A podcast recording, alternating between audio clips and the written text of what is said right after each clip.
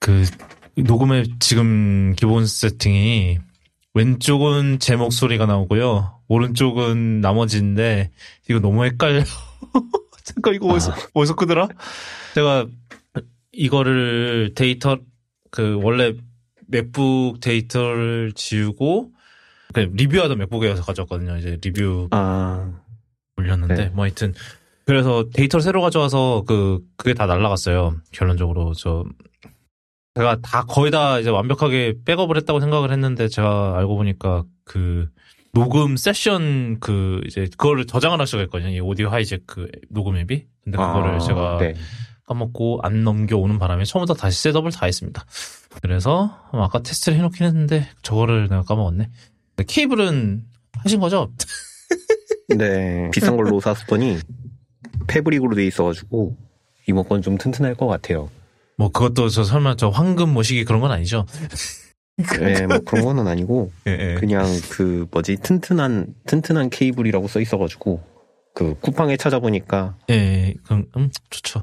아 저희가 그 지난 녹음 때 제가 다 어찌 어찌 편집을 다 하긴 했는데 그 지난 녹음 때저 덤님 케이블이 이상해 갖고 중간에 예 중간에 끊기더니 맛이 가버린 일이 두? 두 번? 두 번 있었어갖고, 네, 그래서 그 뒤로 네. 케이블을 제가 사라고, 편집, 안 그런 편집. 게다가 제가 까먹고 지난번 거에 그 줌도 녹음을 중간부터 시작을 해갖고 앞에 게, 앞에 거를 완전히 그 녹음본으로 다 그걸 처리해야 했던 상황이라 참 그게 쉽지가 않았어요. 어떻게 했습니다. 결론적으로. 네.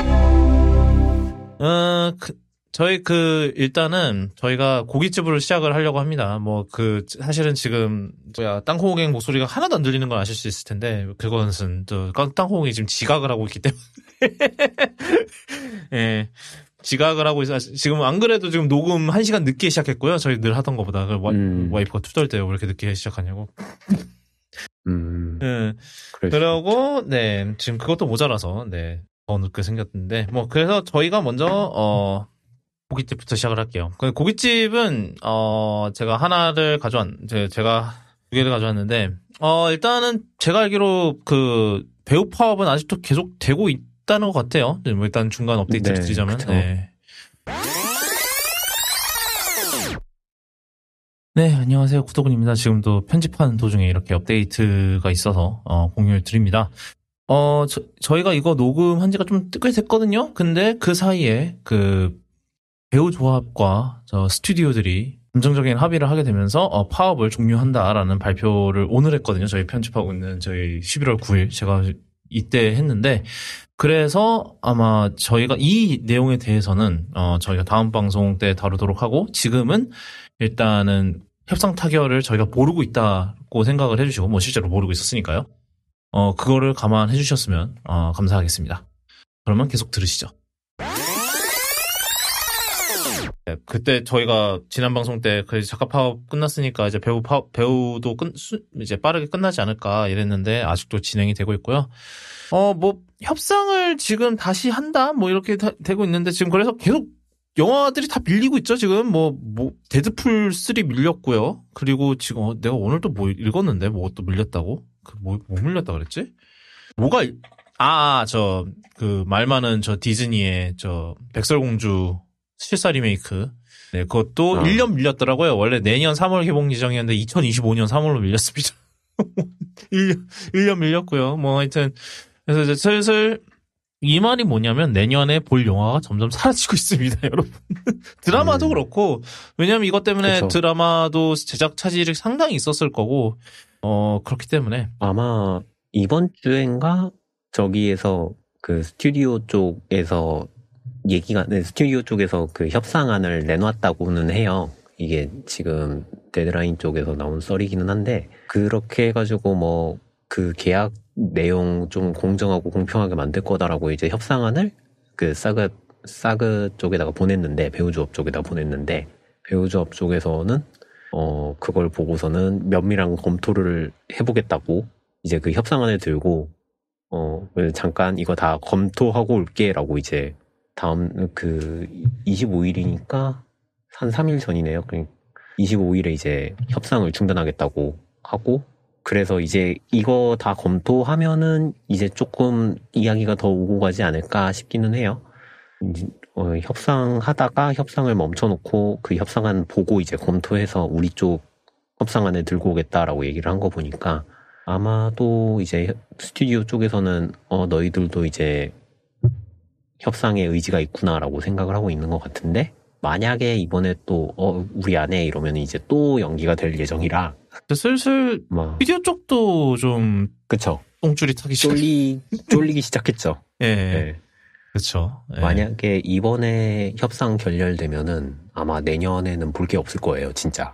당장 내 음, 그쵸 당장 내 제 생각에 내년 초반 진짜 내년 상반기는 진짜 볼 게 없을 것 같아요. 지금 현재 상황에서는 네. 그냥 극장이 뭐 우리나라야 뭐 그나마 우리나라 영화들이 채워줄 수 있을지 그건 모르겠는데 사실은 뭐 그렇다 치지만 그 해외 이제 저 미국 쪽은 진짜 망한 거죠 지금 상황이. 할 수 있는 게 없어지니까. 네, 그렇죠. 할 수 있는 게 뭐 개봉할 수 있는 것도 없고 뭐 개- 뭐 하나 하나 있긴 하죠 방법이 재개봉으로 계속 이제 돌려막는 음, 거지. 그쵸. 지금 아이러니하게도 이따가 얘기를 하겠지만 지금 저 영화관들의 유일한 구세주가 이상한 데서 와서 지금 네, 뭐 그건 이따가 얘기를 하겠습니다. 일단 그 얘기를 하기 전에 그 이거는 제가 첫 번째 이 고깃집 소식은 제가 예전부터 좀 보고 있었던 소식인데 제가 사실은 다루려다가 제가 지난번 거에 까먹고 안 넣어서 못 다뤘던 소식인데 이게 음, 그 예스터데이라는 영화가 기억하실 거예요. 기억하시는 분들도 있을 거예요. 이게 3 이게 코로나 전에 개봉을 했던가 뭐 하여튼 2019년에 개봉했나 이랬었던 걸로 기억해요. 이게 내용 영화 내용이 뭐냐면 그 주인공이 자고 일어났더니 세상의 모든 사람들이 비틀스라는 노래를 비틀스의 노래들을 이- 잊어버려 잊어버렸고 그러니까 존재를 아, 안 하는 그, 세상에서 자기만이 유일하게 이제 그 비틀스 노래를 기억하는 사람에 대한 그런 내용이거든요. 그랬는데 그- 그래서 이 영화가 이제 이 영화의 예고편에 이제 그 아나데 아르마스가 나와서 약간 까메오로 출연을 했었어요. 그래서 무슨 토크쇼에 나오는 장면 이제 그 그 장면이 있었는데 그 장면이 본편에서는 잘렸어요. 결론적으로 뭐 이제 뭐 페이싱 문제든지 아니면 뭐 무슨 문제든지 그식 그식 뭐 뭐든지 일단 잘렸어요. 그런데 이거를 보고 이제 두 명의 어떤 바보 멍청이들이 어 고소를 유니버설을 고소를 한 거예요. 음, 그러니까 허위 광고라고. 아나데 아르바스가 안 나와서 허위 이거 이거는 그 영화를 그걸 한 거다라고 허위 광고를 한 거예요. 음, 예, 그래서 고소를 했어요. 허위 광고라고 얘기를 하면서. 근데 이번 이게 뭐 최종적으로는 기각이 됐대요. 어, 이제 그래서 이- 뭐 이게 뭐 이게 소송이 진행이 되려나 뭐 하려나 했는데 결국은 기각당했답니다. 그래서 어 이게 사실은 잘못하면 이제 되게 많은 문제가 있을 수 있는 그런 거였어요. 왜냐하면 예를 들어 이게 사실 영화의 그 스포일러 같은 거를 방지를 하려고 예고편의 톤을 비꼬는 거는 되게 많잖아요, 사실. 그리고 이제 예고편에 아예 안 나오는 장면을 넣는다든지 실, 실제로 마블이 그걸 엄청 잘하죠. 저 옛날에 대표적으로 인- 인피니티 워의 그 와칸다에서 그 저- 이제 결, 전투하는 장면이 원래 거기에 헐크가 있었는데 월- 실제로는 그 스토리상 헐크는 있지도 않았고 뭐 등등등 그런 거. 그러니까 그런 만약에 이 소송이 만약에 선례가 나- 이제 뭐 이 소송을 진행을 해서 만약에 이제 이 바보들이 정말 승소를 했으면은 이게 선례가 안 좋은 선례가 됐겠죠. 그런 식으로 했으면은 뭐 마블은 다 고소당했어요. 진즉이 다 고소당했어야 되고 뭐 뭘 아니 인피니티 워끝 끝판에 헐크가 다시 나온다더니 헐크 안 나오고 뭐 하냐고 또 고소당했을 거고 뭐 등등등등이잖아요. 근데 하여튼 그래서 좀 어이가 없- 없으면서 이게 그래서 좀 그런 얘기들이 있었어요. 그래서 영화 영화사들이 이제 어느 정도 선까지 이거를 해야 되나. 예를 들어서 사실 이게 뭐 정말로 마블 같은 경우는 이거를 이제 목적을 그럴 목적을 가지고 하는 건데 중간에 이제 정말로 재촬영을 하도 많이 하고 뭐 이래서 진짜로 영화가 달라지는 경우도 있잖아요. 예를 들면은 로그원이 그랬죠. 로그원이 음. 예고편이랑 본편이랑 많이 달 그 사이에 많이 달라지는 바람에 재촬영하고 뭐, 뭐그 장면 바뀌고 엔딩 바뀌고 이러는 바람에 어 다 그 장면들이 다 잘려 나갔죠. 그 아 더 이상 안 맞아서 영화들이 그래서 그랬는데 모르겠어요. 뭐 어떤 것 같으세요? 저 티점님은 좀 이런 거를 봤을 때 요거를 사실 허위 광고라고 하기에는 애매하죠. 만 모르겠네요. 이 엄- 물론 예고편에 있던 게 없, 없는 것까지는 상관이 없는데 배우가 지금 아예 안 나오게 된 상황이니까 음, 그것 때문에 살짝 애매하기는 한데 이것도 뭐 사실 나가면은 뭐 DVD나 블루레이에 그 삭제 영상 같은 걸로 들어갔을 거고 뭐 그랬을 건데 이걸 허위 광고라고 했으면은 사실 따지고 보면 허위 광고기는 허위 광고인 거죠. 그 사람들 입장에서 생각하기에. 어, 요거 되게 애매하다는 생각이 드네요. 만, 그 마블이나 뭐 이런 것들은 사실 배우들이 나오니까 그 장면만 안 나온다 뿐이지 배우들은 그대로 나오는데 영화에서 그 장면만 안 나오는 건데 요거는 이제 이 배우가 나온다고 홍보를 해놓고 이게 안 나온 거니까 그쪽에서 이제 이게 허위냐 아니냐를 좀 따지게 될 것 같다는 생각이 드네요. 뭐 근데 뭐 그, 그렇게 됐으나 기각당했으니 뭐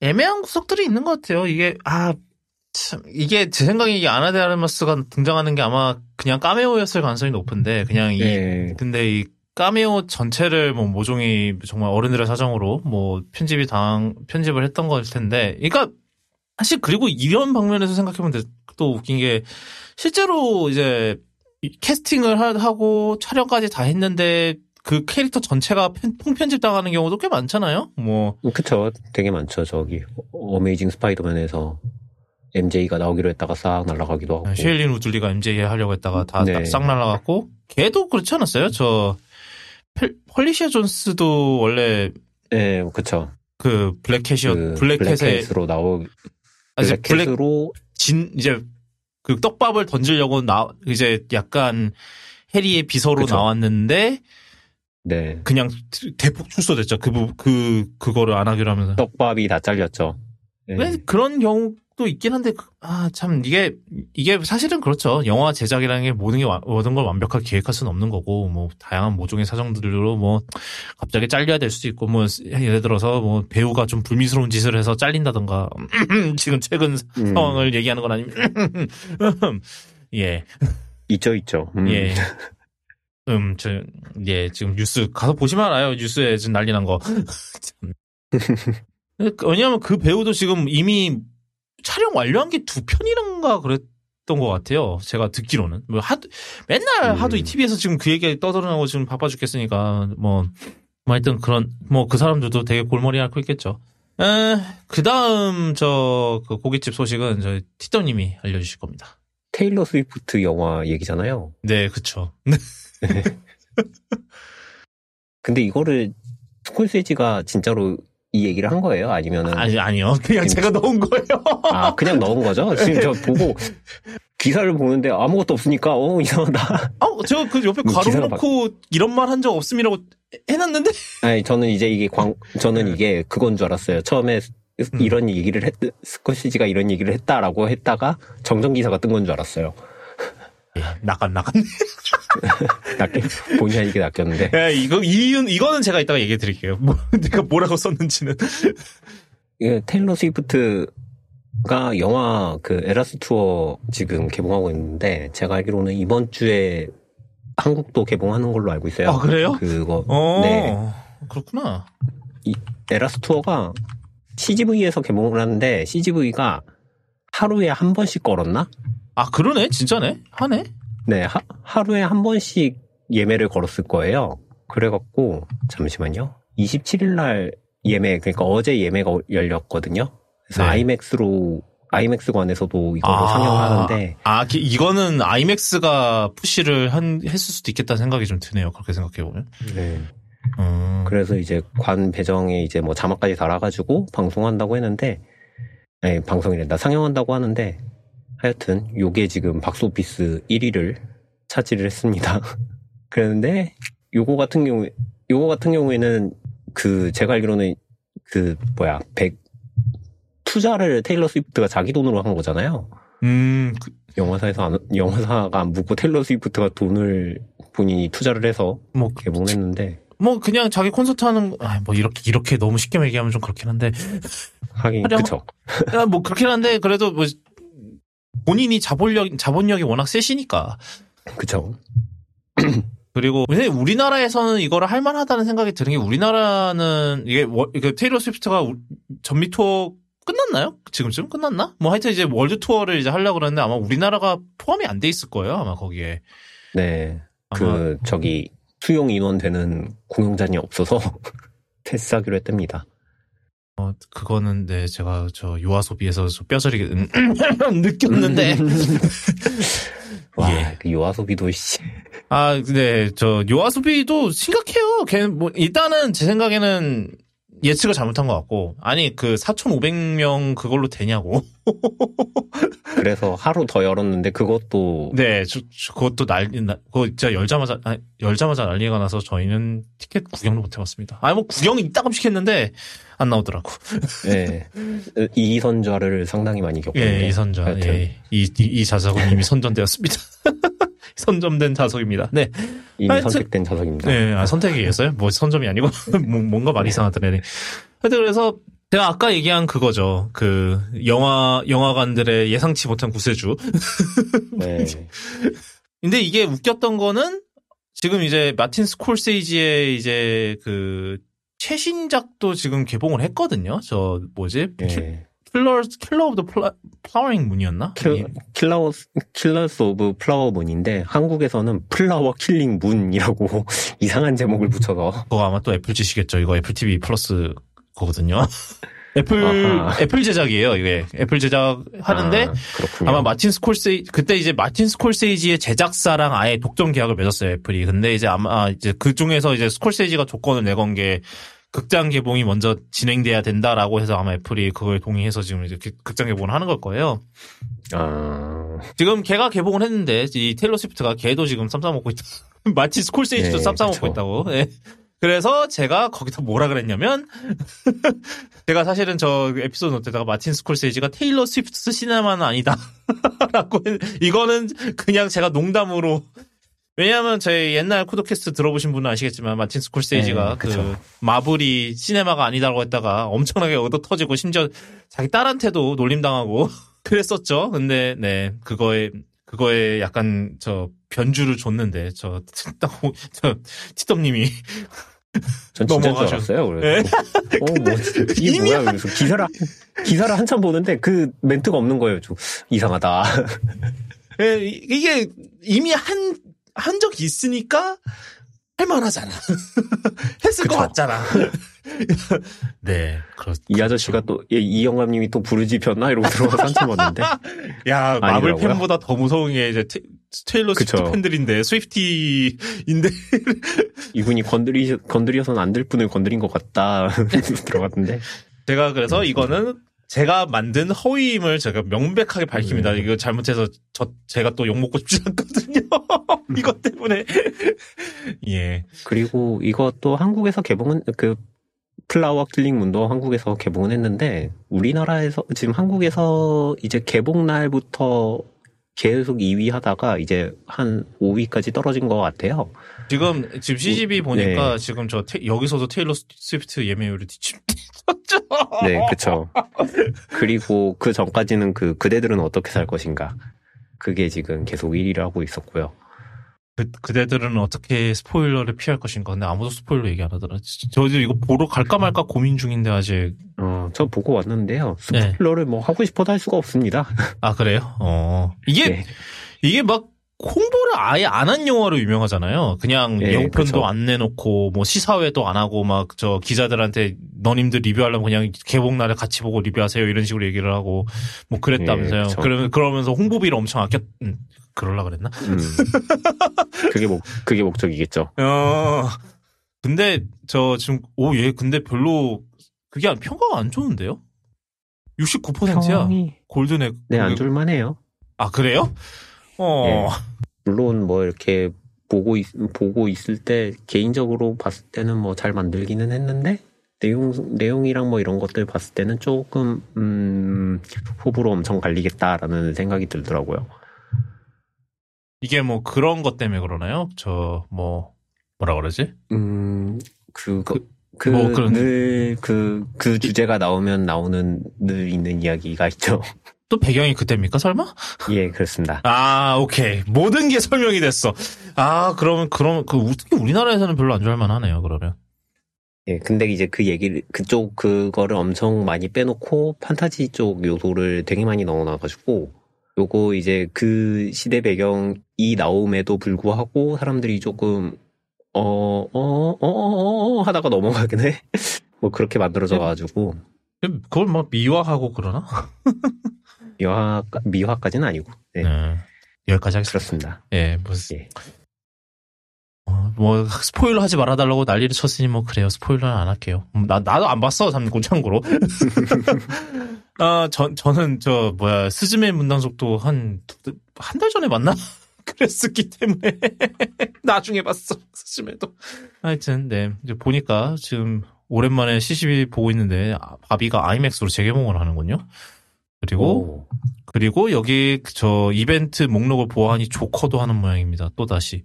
어, 그, 제가 알기로는 워너브라더스도 100주년인가요? 그래가지고, 아. 그것 때문에 지금 뭐 한참 워너 재개봉 뭐 프로모션을 한다고 하더라고요. 라라랜드도 워너였나? 라라랜드 라라랜드는 사실 라라랜드는 사실 내리지를 않은 영화죠. 잊을만 하면 재개봉, 재개봉, 재개봉, 또 재개. 아니 어디서든 상영은 하고 있어요. 아, 어.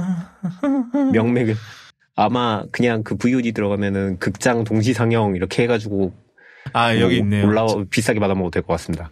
저 개봉일이 2016년 12월 7일, 2017년 12월 8일 1차 재개봉, 2020년 3월 25일 2차 재개봉, 2020년 12월 31일 3차 재개봉, 2021년 12월 22일 4차 재개봉, 2023년 10월 11일 5차 재개봉. 왜 이래? 그게 아마 지금 라라랜드 이번에 재개봉하는 거는 그 저스틴 허위츠 한국에 와가지고 그럴 거예요. 그, 아? 공-? 그 라라랜드 음악으로 공연한다고, 하- 그 오케스트라 지휘한다고 하더라고요. 아, 그래서 라라랜드 콘서트랑 아, 그, 본것 같다, 본 것 같다. 예, 그- 위플래시 콘서트랑 해가지고 두 번 한다고 하더라고요. 아, 어, 맞아요. 네. 그 광고는 본 것 같아요. 예. 네. 그래서 내한 기념으로 아마 음. 개봉하는 것 같더라고요. 음. 그렇군요. 어, 뭐 하여튼, 네. 정말, 또 다시 산으로 갔는데. 산으로 갔네요. 예. 음. 저, 그리고 땅콩에 그 사이에 들어갔거든요. 좀말좀 해봐요. 마이크 뮤트 된 거 알죠? 말, 말. 하여튼, 네. 저희 예, 본가, 184마력 쓰고 왔어요. 예. 아, 아저씨 거 192예요 참고로. 뭐. 84는 내 거. 190인가? 예. 183 84는 내 거고. 지금은 아니지만. 아, 뭐 하여튼 자 어, 이번 주에 AI부터 시작을 할게요. 어, 이번에는 그냥 짧게 몇 개만 가져왔습니다. 뭐, 게티 이미지에서 이제 자체적으로 AI를 만들었다고 합니다. 뭐, 게티 이미지는 얼마 전에 그 스테이블 디퓨전 고소를 했던 걸로 유명하잖아요. 아, 스, 스테이블 디퓨전 맞나? 맞아요. 네, 스- 스테빌리티 네, AI를 스테이블- 고, 고, 네, 고소했죠. 스테빌리티를 고소를 했죠. 열심히 뭐 축구 선수 이미지를 만들어줘 이러면은 옆에 게티 이미지 워터마크가 뜨는 그런 불상사가 발생해서 너희들 왜 이거 갖다가 훈련시켰니? 이러고 이제 고소를 했는데 이제 그 문제가 생겨가지고 자체적으로 이제 게티 이미지에서 가지고 있는 제너, 그 생성형 AI 툴을 만들었다고 합니다. 그래서 이름은 AI 제너레이터고요. 요거 같은 경우는 이제 프롬프트를 써서 뭐 어떤 어떤 어떤 거를 마- 그려주고 어떤 폼으로 어떤 자세를 취하고 있고 배경은 뭐고 뭐 이런 식으로 프롬프트를 입력하면은 정말 사진 같은 이미지를 생성해가지고 만들어준다고 해요. 요거 같은 경우에는 저기 엔비디아에서 만든 모델인 피카소 기반으로 만들어졌고요. 사람 이름을 인식을 못한다고 하더라고요. 음, 그래가지고 일부러 그런 것 같아요. 예. 네, 일부러 뭐 누구 스타일로 그려줘 이러면은 걔가 누군지 모름으로 이제 음, 그리고, 안 해주거나 네. 그것도 이제 그거를 피하려는 거죠. 좀, 저, 지네들이 하고 있는 그런 거 비슷한 걸 피하는 거지.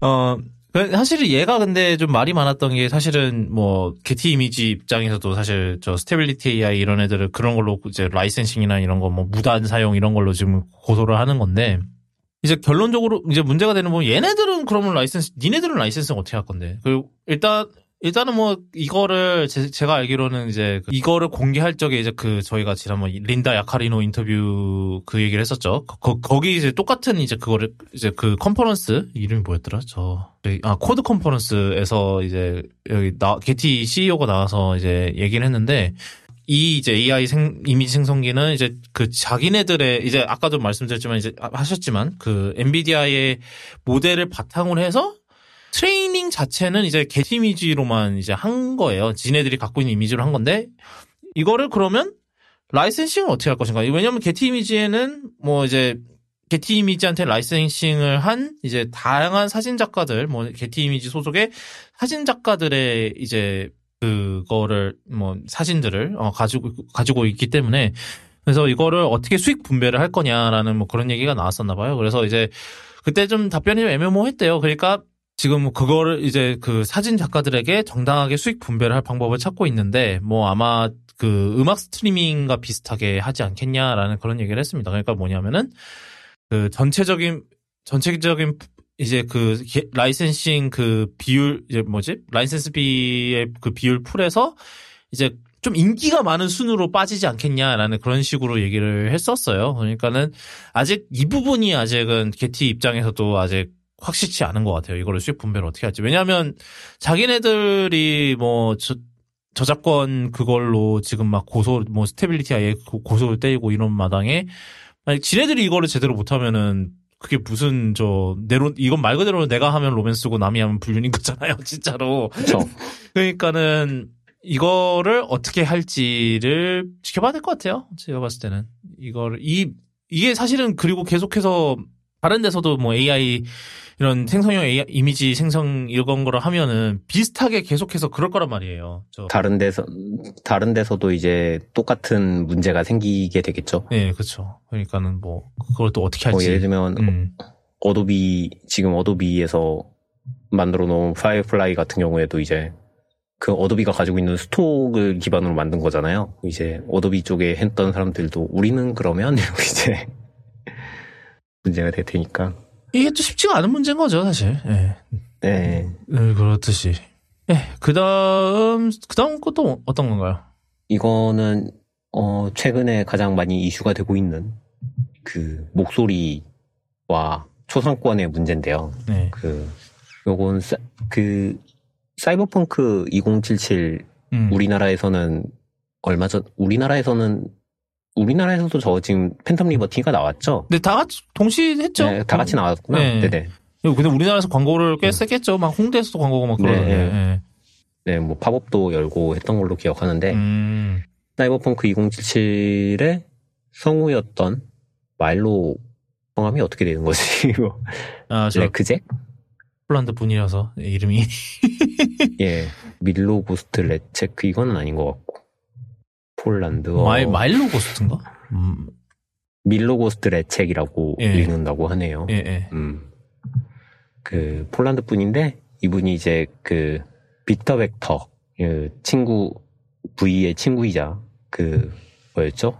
저는 게임을 아, 아, 예, 게임을 안 했어요. 몰라요. 이게 아직 안 해봤어. 아 맞다. ripperdoc, ripperdoc이라고 불렀다. 예. ripperdoc이라고 이제 그 몸에 있는 그 무기나 뭐 음. 이제 골격 같은 것들을 고쳐주는 의사 역할로 나오는 빅터 벡터를 더빙하신 분이 계신데 이분이 2021년에 돌아가셨대요. 그래가지고 음. 이제 AI로 그 DLC 팬텀 리버티를 만들어야 되는데 이분 더빙을 써야 되는데 어 돌아가셨으니까 어떻게 하지라고 이제 참 고민을 하고 있었는데 그 CD 프로젝트에서 어, 그 성우분의 가족들한테 동의를 받아서 이걸로 AI를 훈련시켜서 그분 목소리로 AI를 훈련시켜서 데이터를 만들어서 그 대사들을 새로 만들었다고 해요.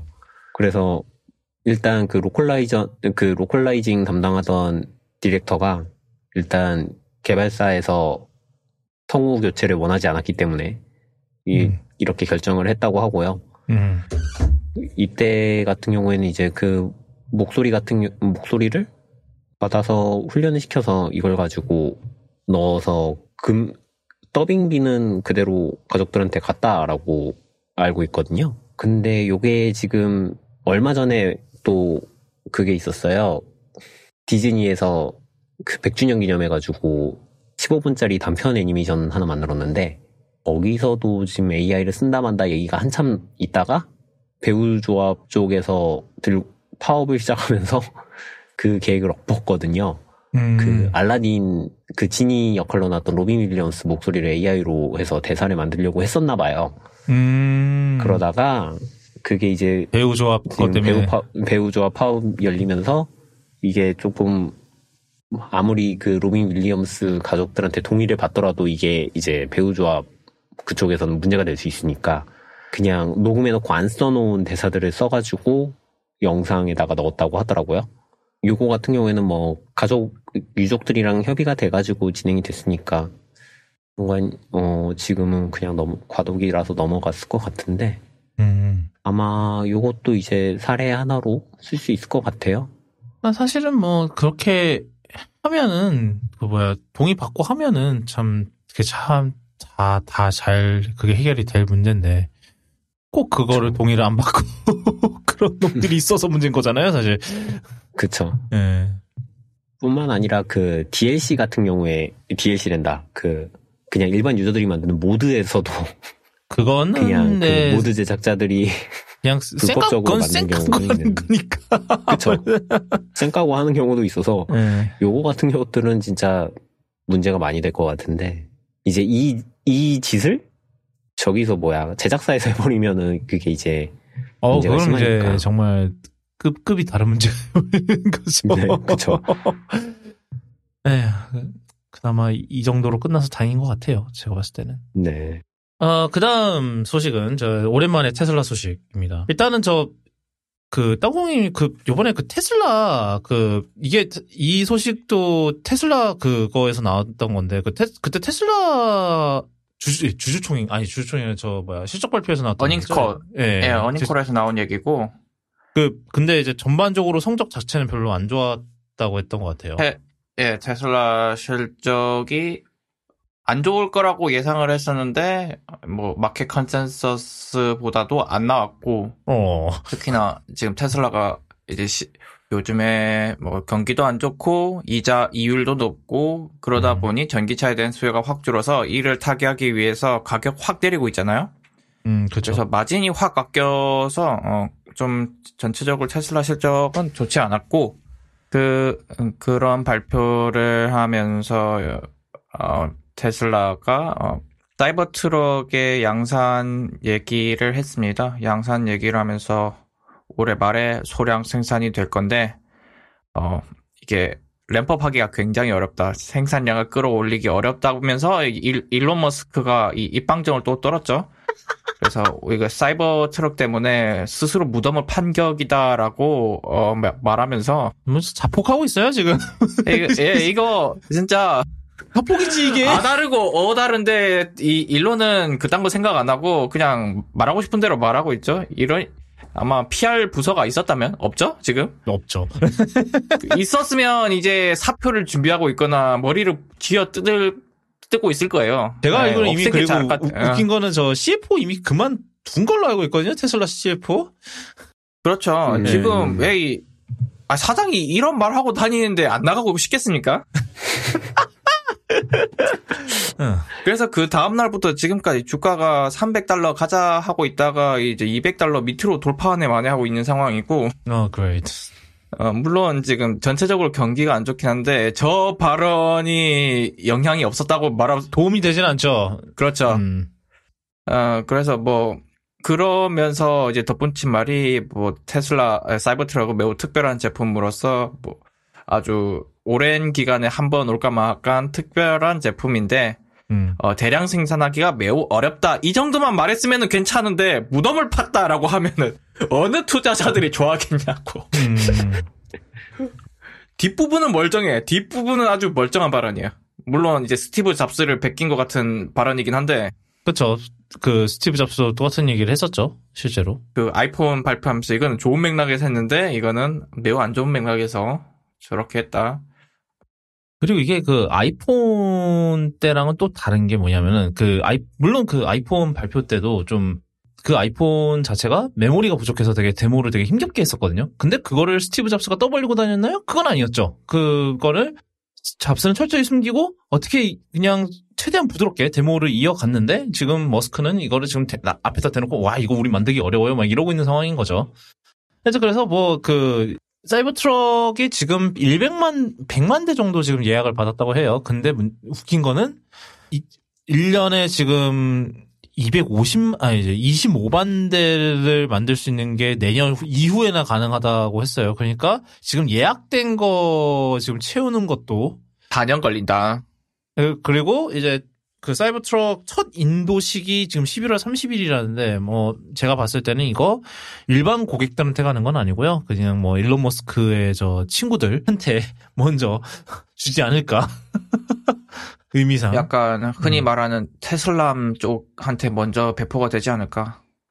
어, 미디어의 언론 미디어에 영향력을 끼칠 수 있는 사람들 뭐 그런 쪽으로 먼저 가지 않을까 싶어요. 네. 그리고 뭐 아마도 근데 이게 웃긴 게 이제 사이버 트럭이 처음 공개된 게 이게 2010년, 19년 그때 나왔거든요. 근데 그때는 진짜로 근데 아무도 전기 픽업 트럭을 안 만들고 있었기 때문에 이게 굉장히 혁신적이었 있게 보였어요. 그때는. 근데 음. 그 얘네들이 생산을 해보려고 머리 싸매고 있는 동안 포드는 F150 라이트닝 나왔고 리비안도 저 리비안은 테슬라보다도 더 신생회사인데 먼저 픽업 트럭 R1T인가 걔도 먼저 모- 먼저 예. 판매 시작했고요. 지금 잘 팔고 있고 그그 회사 자체가 예, 테슬 ex 테슬라 직원들 중에 좀 주요 ex 테슬라 직원이 나와가지고 만든 회사라서 그러니까 테슬라 직원들이었던 사람들이 나와서 한 거죠. 예. 음, 음, 음, 그죠. 물론 그 회사도 지금 생산량 못 늘리는 문제 때문에 아주 죽을 쓰고 있긴 한데 네. 그리고 그 그런 근데 이 둘 다 공통적으로 지금 시장 상황이 안 좋아서 뭐 보전을 하고 있습니다. 뭐, 뭐, 뭐 어디더라? 이 GM이었나? 거기는 이제 EV가 너무 안, 전기차가 너무 안 팔리고 적자 나고 있어가지고 아예 투자를 줄인다는 발표도 했고 아 맞아요. 전기차 네. 저가형 전기차 투자를 줄이겠다고 했죠. 아, 시장이 좋지가 않아요. 음.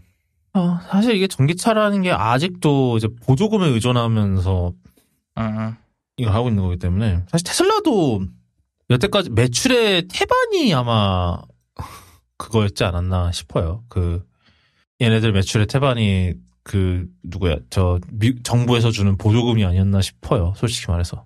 받는 차들 예, 그치 않, 그쵸. 그죠. 예. 맞죠? 모델 3 네. Y죠? 음. 예, 어, 그렇고, 그 다음 소식은, 아, 이것도 이런 루머가 있었네요. 저, 저가형 맥북이 나온다는 루머가 지금 벌써 두 번째 나왔거든요. 어, 원래는 저, 이게 몇 달 전에 무슨 이제 교육 시장용으로 이제 나올 거다라는 뭐 그런 식으로 이제 얘기가 있었는데, 이게 사실은 좀 웃긴 게, 그, 사실 교육 시장용이라고 하기에는 교육 시장용 이미 크롬북이 너무 꽉 잡아버려서, 사실은 이게 좀 그때도 말이 안 된다라는 루머 마- 말이 안 된다라고 그냥 그게 됐었는데 이번에 또 루머들이 또 나오고 있나 봐요. 그래서 뭐 내년에 이제 저 뭐 12인치랑 13인치 이제 저가형 맥북들이 나올 거다. 그래서 뭐 이 가격 가격이 뭐 700불 아래다. 700불 아래 보면은 우리나라는 뭐 한 100만 원 아래로 나올 수 있을까라는 그런 생각이 좀 들고요. 이게 뭐 그래서 이 얘네들이 나올 수 있, 나올 만한 이제 나올 만한 상황이 된 이유가 지금 이제 역시나 경기가 안 좋아서 맥이 맥이랑 아이패드의 지금 판매량이 지금 훅훅 떨어지고 있거든요. 그래서 이거를 타파하기 위한 이제 그거 아니냐라는 건데 나올 것 같으세요? 이런 사실 나- 저는 좀 아직도 좀 의심스럽거든요. 과연 애플이 약간 그런 생각이 좀 들긴 하는데. 내긴 내야 된다고 보는 게 우리나라야 뭐 그렇다 치고 미국에서 제일 중요한 그 교육 시장 중 예, 제일 중요한 시장 중에 하나가 교육 시장이고 물론 애플이 고등학교, 대학교 이런 시장은 어느 정도 뭐 잘 잡고 있지만 그 밑이 문제죠. 크롬북이 이미 너무 잡고 있고 그 시장을 에어로 공략하기엔 에어가 거- 너무 비싸요. 지금 에, M1 에어라고 해도 비싸요.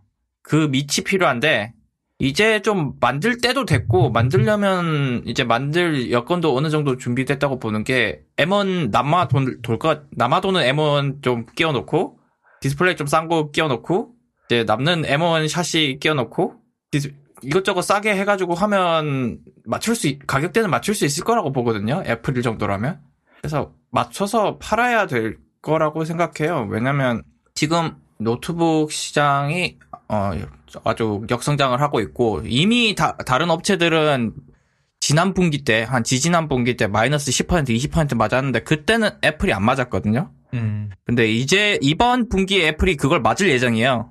그리고 그게 앞으로도 한동안 지속될 예정이라 큰 변화가 없다면 음. M3 나와, 나온다고 그게 갑자기 타게 될 것 같지는 않아요. 그렇다면 이제 해야죠. 해야 될 때인 것 같아요. 근데 애플이 여태까지 한 번도 999 아래로는 아 뭐 옛날에 했나? 근데 8 끼해봤자 900달러 아래로는 내려간 적이 없었던 것 같거든요. 노트북 가격이.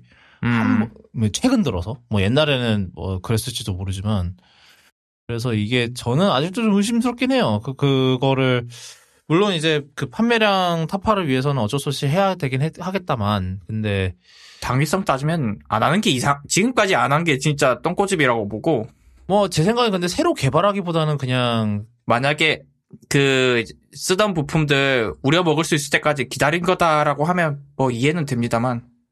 그게 팀쿡의 전문 분야죠. 그렇죠. 지금 이제 M3까지 나올 시기이니까 충분히 가능성 있지 않을까. 이제 M1을 아마 정식 라인업에서는 빼버리고 그쪽으로만 돌리지 않을까. 아니면 그냥 저 13인치 맥북 에어 그냥 13인치 M1 맥북 에어를 그 단종시키면서 영, 아니요 영원한 고통으로. 100달러, 하, 걔를 이 가격 100달러 인하 시키면 되지. 그것도 되고.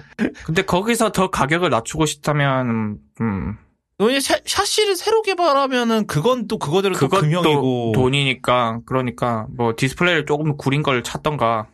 배터리 좀 줄이고. 아니면 그냥 가- 아무튼 예 거기서 가격을 낮출 필요는 있다. 지금 애플 포트폴리오가 999부터 시작하는 건 확실히 교육 시장에서는 문제니까요. 그런데 이제 제가 듣는 딴 데 이제 팟캐스트에서 이런 지적을 하긴 했거든요. 하드웨어만이 문제는 아니다거든요. 결론적으로. 그것도 맞죠. 소프트웨어가 교육 시장에 전혀 안 맞는 소프트웨어라서 음, 음. 구글 음. 사면 한 방에 해결되는데 아니 그리고 그 왜냐하면 이제 구글 같은 경우는 아예 그런 workplace 계정 이런 게 다 있잖아요. 근데 음, 음, 음. 애플은 그런 거 없어요. 결론적으로 가족 공유가 끝인데 가족을 뭐 몇만 명 규모의 가족 공유 되겠냐고 그게. 그렇지. 결국에는 지금 조건에서 599 에어 Edu를 산다고 해도 결국에는 구글 써야 되는 거고 아니면은 오피스를 사- 써야 되는 건데, 그럴 바에는 그냥 크롬북을 사죠. 음, 그게 쉽지 않다. 예, 그렇죠. 그러니까 이게 단순 그러니까 제 생각에 교육 시가장은 그냥 그 제 생각에 이미 크롬북한테 완전히 뺏겼다고 봅니다. 뭐 크롬 OS가 좋 사실 크롬북이 여태까지 그 목숨을 보- 보존할 수 있는 것도 교육 시장 덕분이 아니었나 싶어요. 그 외에서는 문제 이유가 없죠. 엄밀히 말하면 없어요. 네, 그래서 저는 모르겠습니다. 이게? 뭐, 뭐 모르겠는데 하여튼 그리고 이제 저희가 어 얘기는 안 할 건데 왜냐하면 제가 이거 방송 이제 편집해서 나갈 시점에는 이미 이벤트 지나갈 거기 때문에 저희 갑자기 애플이 다음 주 음. 이벤트 하겠다 그랬어요. 갑자기.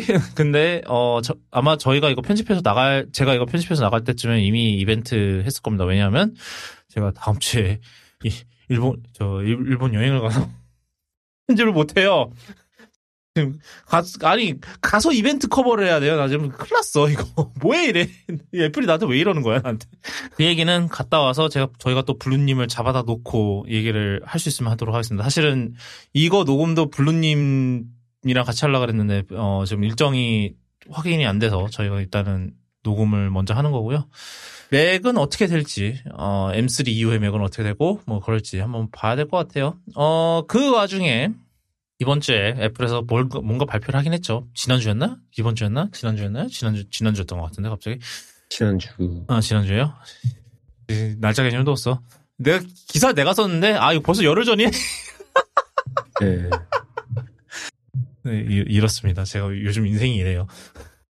어, 애플이 새로 갑자기 새로운 애플 펜슬을 내놨어요. 이제 그 이게 루머가 되게 웃겼던 게 처음에는 무슨 아이패드가 새로 나온다 그러더니 갑자기 애플 펜슬이 새로 나왔는데 3세대 아닙니다. 그냥 또 다른 애플 펜슬이에요. 세 번째 그 3세대가 아니고 그냥 그 세 번째 라인업 그 벌써 이제 애플 펜슬 3개가 파는 애플 펜슬 3개가 됐는데 이거는 모양 자체는 지금 2세대 애플 펜슬이랑 비슷하게 생겼는데 뒤를 뚝 뽑으면은 아 그 안에 숨어 있던 USB-C 포트가 갑자기 뿅 하고 나옵니다. 어 근데 이게 1세대에서 배웠어요. 일단 1세대 애플 펜슬에서 문제가 뭐였냐? 어, 애플, 그 아이패드에 꽂아야 하는 모양새가 굉장히 이상하고요. 그 다음에 라이트닝이라서 이제 또 이제 구닥다리가 돼가고 있고, 그 다음에 뒤에 그 뚜껑은 잃어버리기 십상이고, 이제 이런 거를 해결하기 위해서 이 뚜껑 자체는 고정이 돼서 빠지는 형태는 아니고요.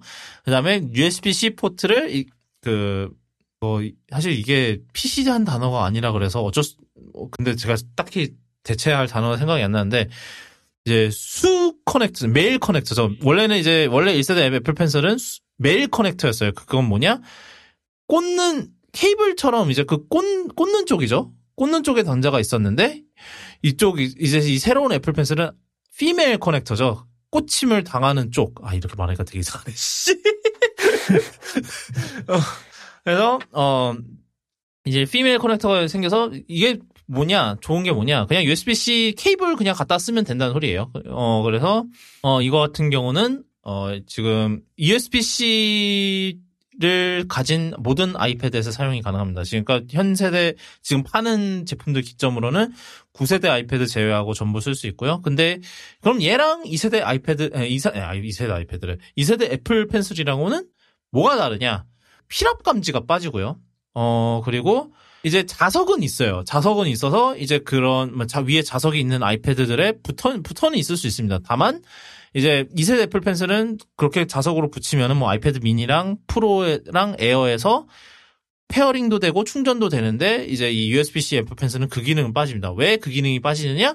10세대 아이패드는 카메라가 있기 그 자리 하필이면 카메라가 있어서 못 하거든요. 그래서 이거를 대체하고자 USB-C로 충전한다라는 어, 아이디어가 생겼고 그리고 그 USB-C 케이블로 pairing도 그걸로 합니다. 그리고 일단은 그렇게 pairing이 되면은 뭐 다른 USB-C 충전기에다 꽂으면 알아서 충전만 되는 되는 형태겠죠.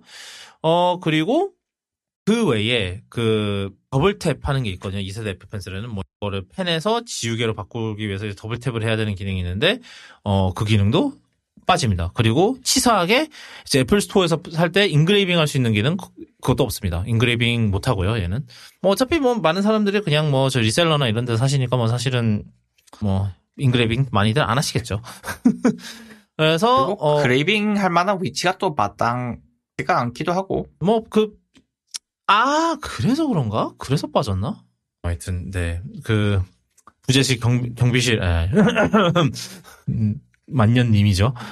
어, 하여튼 그래서 이게 참 헷갈리게 됐어요. 아, 이게 사실은 그냥 깔끔하게 9세대 아이패드 단종시키고 1세대 애플 펜슬 단종시키면 이게 모든 게 깔끔하게 떨어질 텐데, 어, 애플이 그놈의 마진 때문에 저 9세, 10세대 아이패드를 지금 가격을 못 내리고 있죠. 그래서 9세대 아이패드가 억지로 같이 팔리고 있는 상황이라서 어, 아이, 아이폰에서도 지금 라이트닝 다 없어지고 있는 상황인데 어, 아이패드에서 라이트닝 못 없애고 있고요. 물론 저 구형 아이폰들이 있긴 하지만 그런 상황이고 그러다 보니까 애플 1세대 애플 펜슬은 계속 그렇게 그런 연유를 계속 팔아야겠고 이래서 이, 이런 상황 꼬라지가 된 겁니다.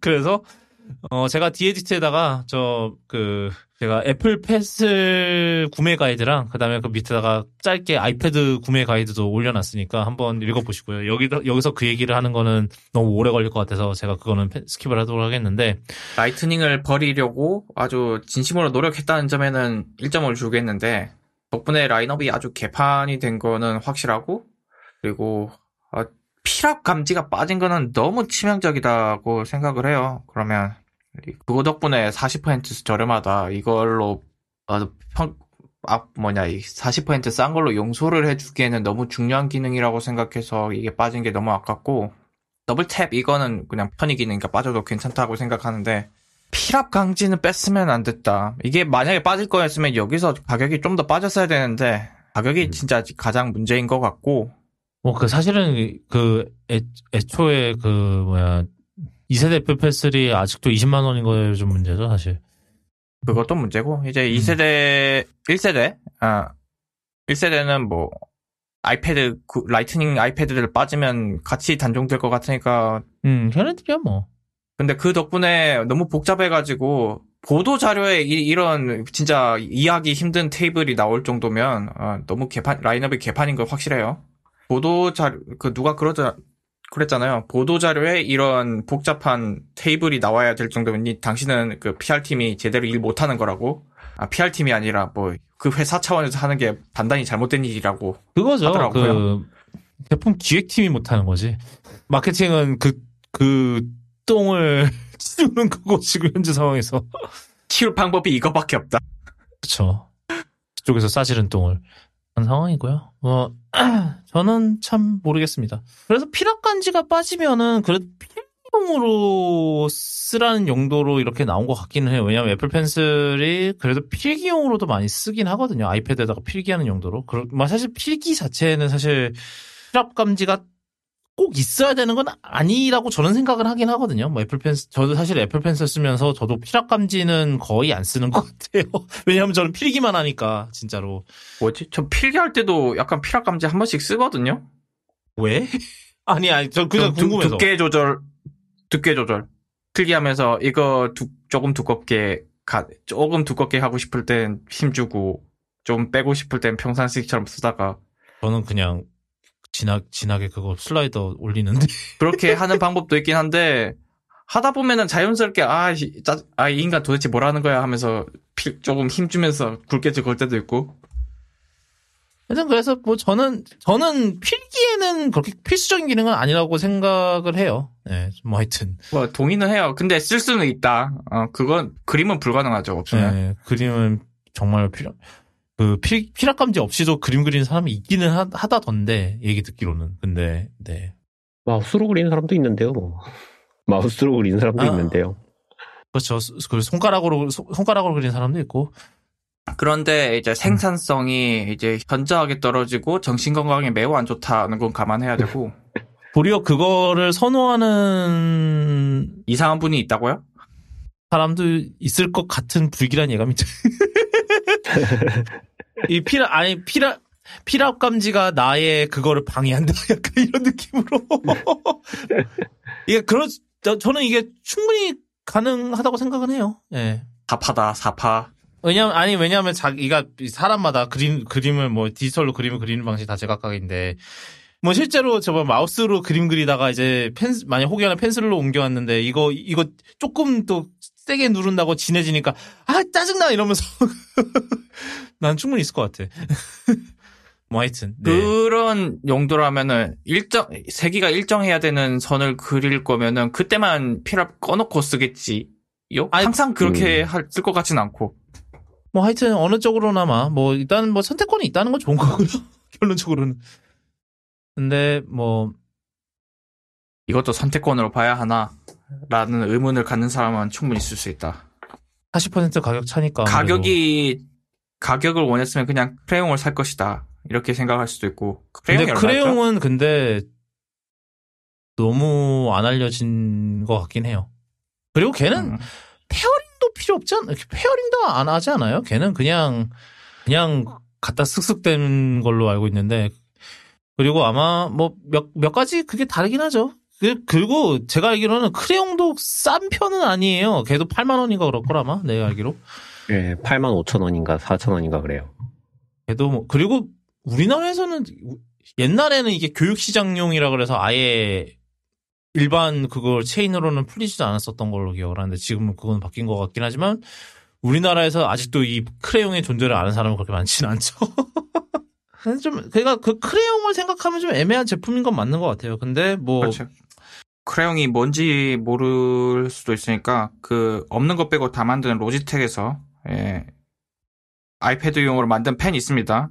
음, 음, 음. 또 사실 애플이 licensing을 한 거예요. 애플, 애플이 좀 개발에 도움을 준 애이기도 하고, 애플이 그, 그 로지탁한테 좀 외주를 많이 주긴 하죠. 지네들이 만들기 싫은 거를 이제 외주를 주는 거지. 걔네, 걔네들한테. 크레용이 2세대도 나왔네요. 그게 아마 라이트닝에서 USB-C로 바뀐 걸 거예요, 아마. 음. 그 어, 충전단자가 USB-C로 바뀐 네, 거예요. 가격, 가격이 11만 원이에요, 얘는. 아, 아, 10만 9천 원. 그래요? 아, 그러면은, 아, 그러면은 존재의 의미가 없다. 그러면 이거 사십시오. 크레용 살 바에 이거 사십시오. 내가 잘못했다, 이건. 잠깐 왜 왜 가격이 그렇게 올랐지? 로지텍이 요즘 배가 아니요, 불렀어. 그 1세, 1세대랑 2세대를 같이 팔아요. 아니 아니 잠시만요, 링크를 드릴게요. 아니, 아니 걔는 왜 이렇게 가격이 오른 거야? 얘네들 디자인이 장사할 살짝 생각이 없나? 바뀌었고요. 아 그래 이거 디자인이 살짝 바뀌었고요. 잠깐만. 그, 아, 그러네 진짜 10, 10만 9천 원이? 네. 하지 마세요. 기능이 근데 다른 게 없어요. 심지어 못 생겼어. 어, 로지틱 크레용 아이패드. 좀 얘는 뭐지? 얘는 뭐고 쟤는 뭐야? 예, 궁금해 아, 하실 필요 USB? 없이, 예, USB-C. 아 얘는 그러네. 얘가 1세대가 라이트닝이고 2세대가 USB-C로 바뀌었는데 USB-C로 바뀌는 가격이 어 4만 원이 올랐다. 예. 그렇죠. 왜? 어떻게 된 거야 이게? 케이블 하나로 모든 걸 해, 결하는 비용 4만 원. 그렇습니다. 뭐 저게 놀린 것 같긴 한데. 그 전원 버튼이 살짝 바뀌었고요. 음. 음. 배터리 indicator 그거 조금 바뀌었고. 아, 거기서 단가 좀 많이 올랐겠네. 어. 근데 그, 네. 그게 왜 필요해요? 그러니까요. 아니 근데 그거 왜냐하면 어차피 아이패드 뜨잖아. 안안 뜨나? 뜨잖아요. 제가 말했잖아요. pairing 안 한다고요. 음... 얘는 음. pairing을 안 하고 그냥 아무 아이패드에다 위에다 쓰면 써지는 애거든요. 얘는 그래서 자체적으로 배터리 표시를 해야 될 수도 있긴 있어요. 이게 음. 왜냐 이게 딱 교육 야 이게 교육 시장용이구나라는 거를 느낄 수가 있는 게 이렇게 따로따로 해놓으면은 그, 그, 이제, 아이패드, 보통 이제 애플 펜슬은 이제 아이패드 pairing이 돼야 되니까, 만약에 어떤 애가 이거 쓰다가, 펜슬을 어디다 던져서 잃어버리면은 또 울며 겨자 먹기로 또 페, pairing 해야 되고 이래야 되잖아요. 얘는 그냥 크레용을 따로 보관해 놨다가 다 해서 그냥 막 쓰게 하고 그 다음에 다시 따로따로 해- 보관을 하면 되니까 이게 그런 것 때문에 아마 이런 그런 needs들 그리고 선생님들이 돌아다니면서 이제 이제 학생들의 아이패드에다가 자기 자기가 가지고 있는 크레용으로 그 쓱쓱 그을 수 있으니까 그래서 이런 그런 사용 케이스를 생각해서 pairing이 필요 없는 걸로 한 것 같거든요. 심지어 이, 2세대는 그 1세대 그 이미지 보면은 애가 그림 그리는 자- 그 사진이 있거든요. 네. 2세대는 그런 사진도 없어요. 이 이건 세대는 교육용이 아닌 것 같아요. 이 세대는 뭐 저 저 마커브로 열심히 뭘 그림을 그리는 그려놓으셨는데 얘도 필요 없는데 그림 왜 그림을 그린다니까 그렇죠. 뭐, 그, 어릴 때는, 이게, 피랍이 온, 오프니까, 괜찮지 아니 근데 않나? 이게 지금 애가 그린 그림 같냐고 지금 이 제가 지금 붙일 건데 음, 이게 지금 애가 그림 그림 같냐고요 아, 안 올라갔어 이제 올라갔어 이건 뭐 음, 거의 천재적인 재능이 있을 수도 있지. 음, 거의 저 뭐야 저 그래피티 저 수준이네 그래피티 수준인데. 네, 그러니까 뭐 하여튼 네. 하여튼 그래서 네 얘도 애매해졌다 가격이 최신 음. 소식은 그렇습니다. USB-C로 가려면 4만 원 추가. 그럴 바에는 네 그냥 애플 펜슬 사세요 진짜로. 4만 원인데, 에, 음. 퍼센트로 따지면 50%, 50, oh my god. 이게 사람들 4만 원이라고 하면 별거 아닌 것 같은데, 퍼센트로 따지면은 엄청나죠. 아, 네. 뭐 해서 애플 펜 애플 펜슬 판 났던 소식이고요. 근데 저는 20만 원이 워낙 비쌌기 때문에 뭐 가격 이런 식으로라도 가격을 낮출 수 있다면 낮춰야 된다고 봅니다. 그래서, 음, 음. 너무 이게 왜냐하면 제가 또 거기서 기사도 얘기했지만 이제 애플 펜슬을 거의 이제 같이 사는 분들도 꽤 많아요. 그 20만 원 특히 이제 10세대 뭐냐 특히 이제 뭐 아이패드 에어나 미니 사면은 그게 가격이 20만 원이 그냥 그렇지. 넘어가니까 그런 거 생각하면은 너무 비싸. 네. 음.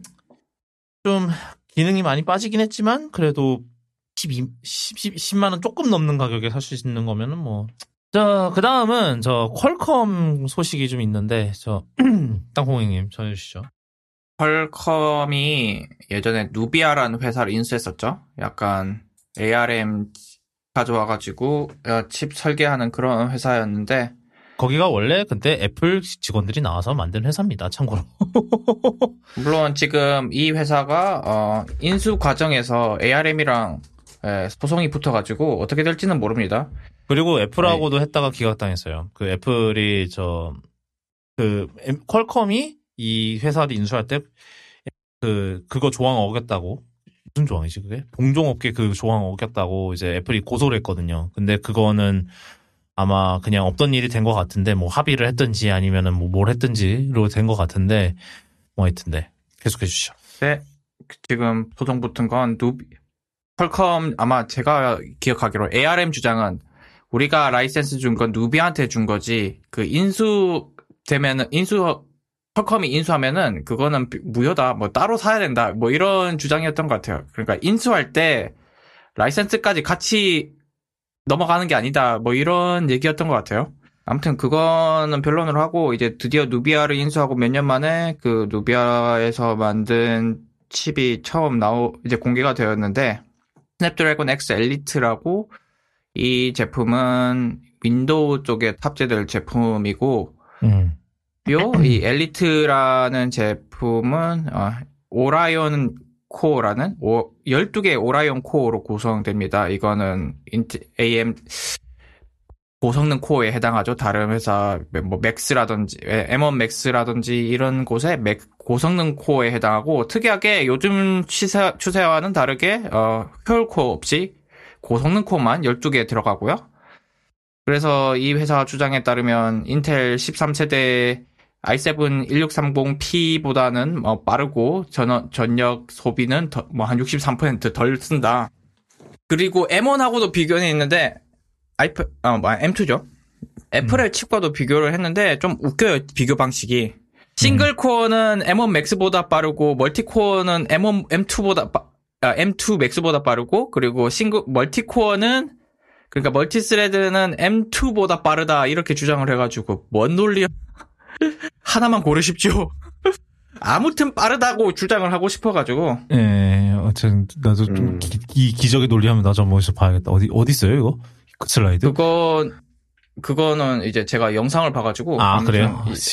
여기네 진짜. 있어봐. 기적 진짜 그 기적의 슬라이드를 한번 다시 찾아봐야겠다. 예. 네. Many many minutes later. 오라이온 코어의 싱글 퍼, single core performance가 이제 M2 맥스의 싱, single thread보다 높다라고 주장을 하고 있어요. 그 어디냐 긱벤치에서 3,200점 나오고 M2 맥스는 어, 2,800점 나온다고 주장을 하고 있는데 어 여기서 함정이 있어요. 이 오라이온 코어는 평소에는 3.8GHz인가로 동작을 하다가 그 12개 코어 중에 2개가 이제 single core, single thread 성능이 필요하면 4.3까지 boosting이 된단 말이에요. 터보처럼. 그러니까 그걸 감안하면은 M2 싱, M2 single core보다 빠르다고 주장하면은, 어, 좀 그래요. M2는 그 터보 모드가 없으니까. 고정이니까. 그렇죠. 이거를 터보를 끄고 비교하면은 솔직히 잘 모르겠어요. 음, 그리고 뭐 이거 GPU도 많이 개선됐고 근데 이제 이게 결국은 어떻게 보면 이 CPU가 결국은 윈도우즈 온 암의 구세주가 돼야 될 텐데 어떻게 생각하십니까? 그거에 대해서는. 일단 좀 전성비가 음. 제일 중요하긴 한데 여러 분석에 따르면은 M2만큼 좋, M2, M1만큼 좋지는 않다고 해요. 음. 이것저것 이제 분석된 거에 따르면 그리고 여기서 아주 가장 중요한 fine print가 하나 있는데 네. 이 모든 벤치마크가 Windows on ARM에서 진행된 게 아니고 리눅스에서 진행됐어요. 음. 리눅스판 긱벤치에서 돌렸기 때문에 이 성능 그대로 윈도우에서 나온다는 보장이 없어요. 맥도 똑같고 아마 덜 맥은 아, 덜 나올 거예요. 맥도 맥도 똑같지 아닌가? 맥은 저거 어차피 리눅스에서 못 돌리니까 음. 맥에서 돌리 맥판에서 돌리는 걸로 보이고 뭐 이거는 검 우리 맥 다 있으니까 돌려보면 나오겠죠. 뭐 제 M2 프로 맥 가지고 돌려보면 single thread는 검증해 볼 수 있죠. 아마 똑같 똑같이 나올 거예요. 그 변수가 또 하나 있고 또 전성비가 낮지만 그래도 이 불덩이 인텔보다는 낫다. 이런 점에서는 구세주 역할을 할 수도 있을 것 같고 그리고 얘가 그런데 문제가 있죠. 어, 여전히 Windows on ARM 쪽에 어, third party 앱들은 아직 부실부실하고 심지어는 음. first party 중에서도 제대로 안 돼가지고 어, 에뮬레이터 돌아가는 프로그램들은 많고 그나마 지금은 64비트도 프로 어, emulator가 돼가지고 웬만한 건 돌릴 돌릴 수 있는데 문제는 이제 그래픽 가속이 들어가는 프로그램들이 지원이 잘 안 돼요. 음. Direct 12, DirectX 12만 지원되거든요. Windows on ARM에서는. 음. 그래서 예를 들어서 OpenGL이라든지 DirectX 11 이런 게 들어간다? 아, 한- 절대 못 돌립니다. 안 돌아가요. 아예 안 돌아가기 때문에 어 곤란하고 그리고 third party 앱들을 뭐 emulator로 뭐 성능이 좋아졌으니까 emulator로 돌리면 되냐라고 되지 않냐라고 하면 돼 어, 그렇게 물어볼 수가 있는데 애플과는 달리 애플의 로제타 2와는 달리 그렇게까지 효율이 좋지 않습니다.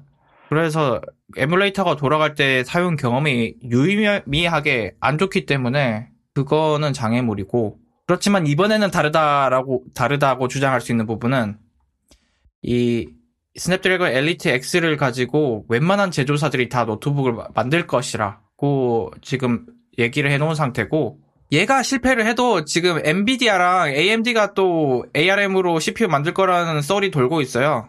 그러니까 얘가 실패를 해도 마이크로소프트는 이제 걔들랑 걔들이랑도 협력을 하면 되기 때문에 마이크로소프트가 진심이라면 그리고 얘가 또 그렇게까지 성공을 못 하더라도 판을 깔아 놓으면은 어, 가능성이 있다. Windows on ARM, on ARM은 이번에는 좀 진짜인 것 같아요.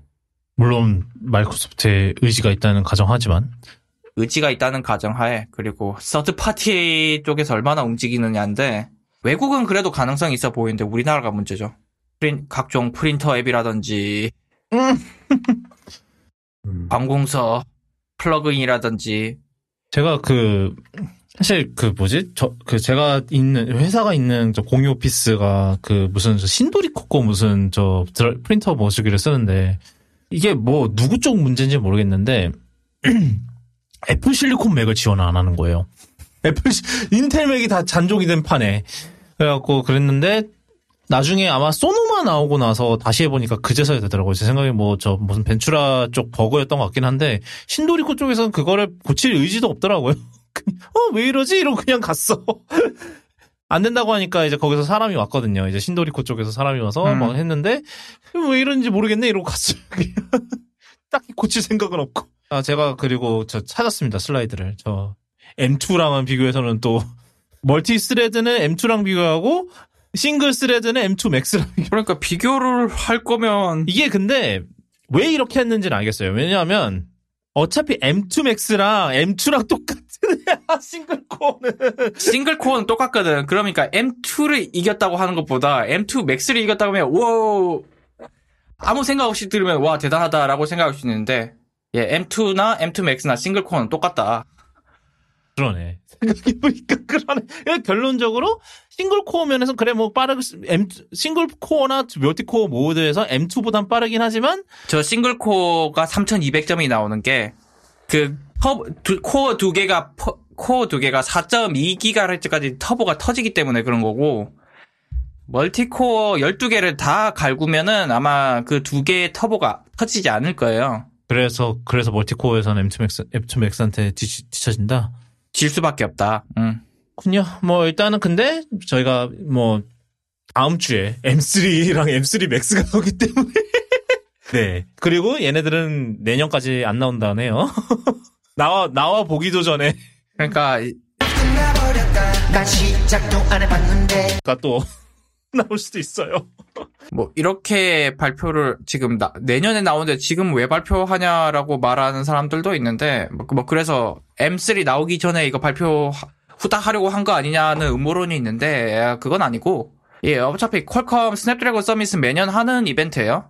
매년 하와이에서 하는 이벤트이기 때문에 이건 준비된 이벤트고 물론 여전히 발표 타이밍이 예, 좋진 않죠. 애플의 발표 타이밍이 좀 이상한 거지 좀 맞물린 거지. 애플 발표하기 전에 이거 후딱 발표하자 그건 아니 아니다.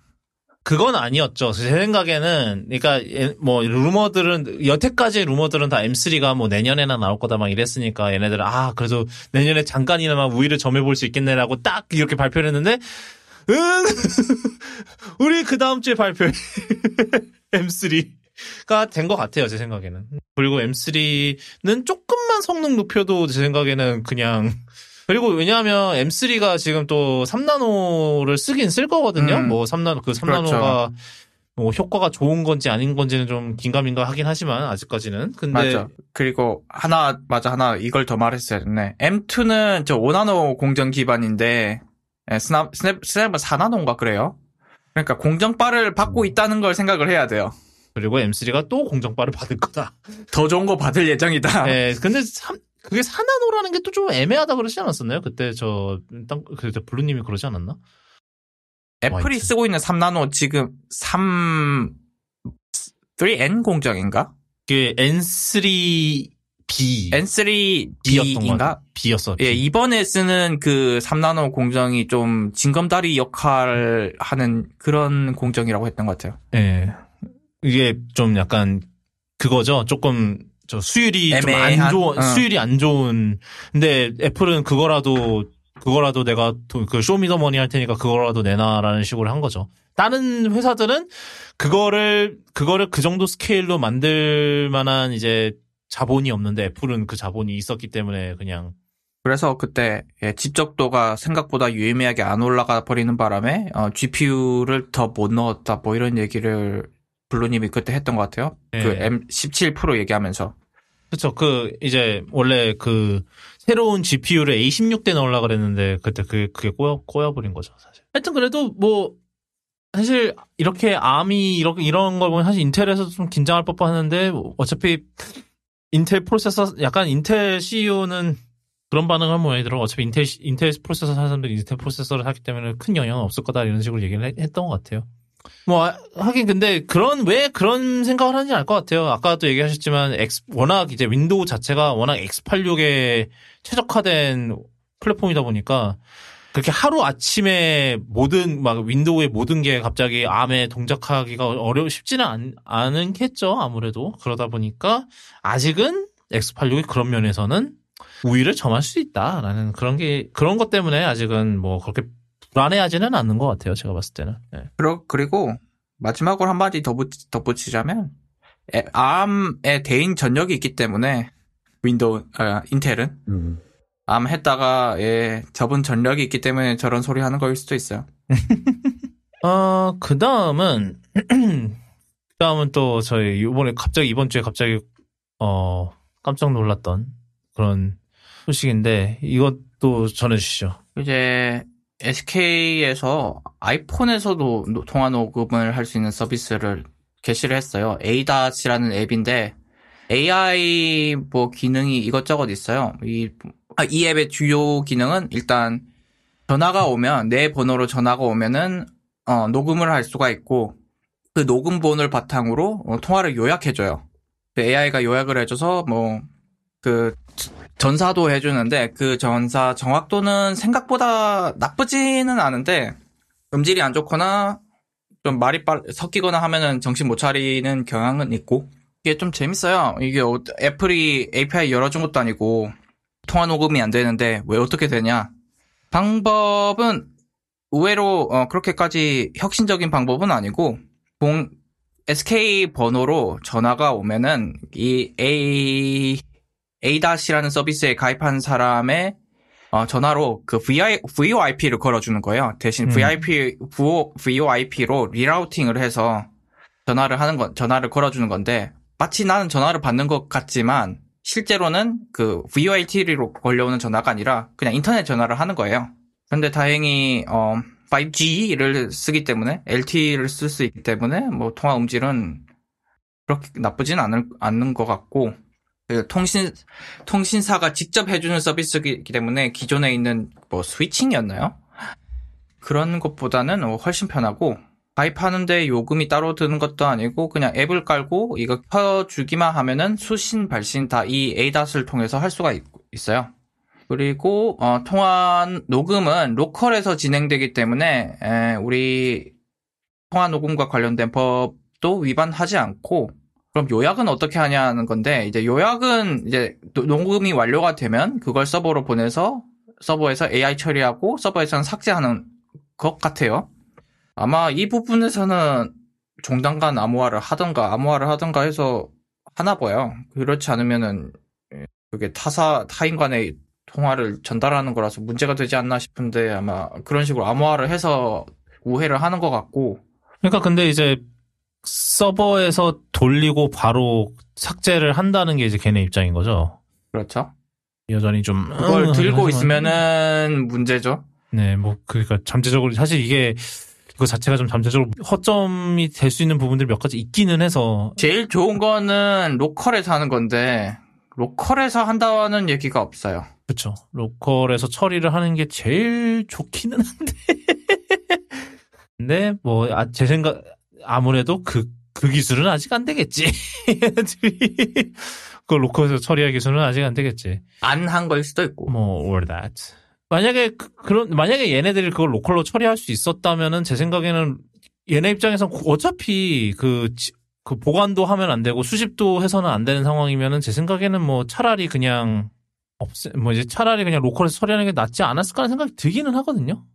제일 좋은 건 진짜 local에서 저장, local에서 녹음하고 local에서 다 처리하는 건데, 뭐, 모종의 이유로 서버가 그때는 개입을 해요.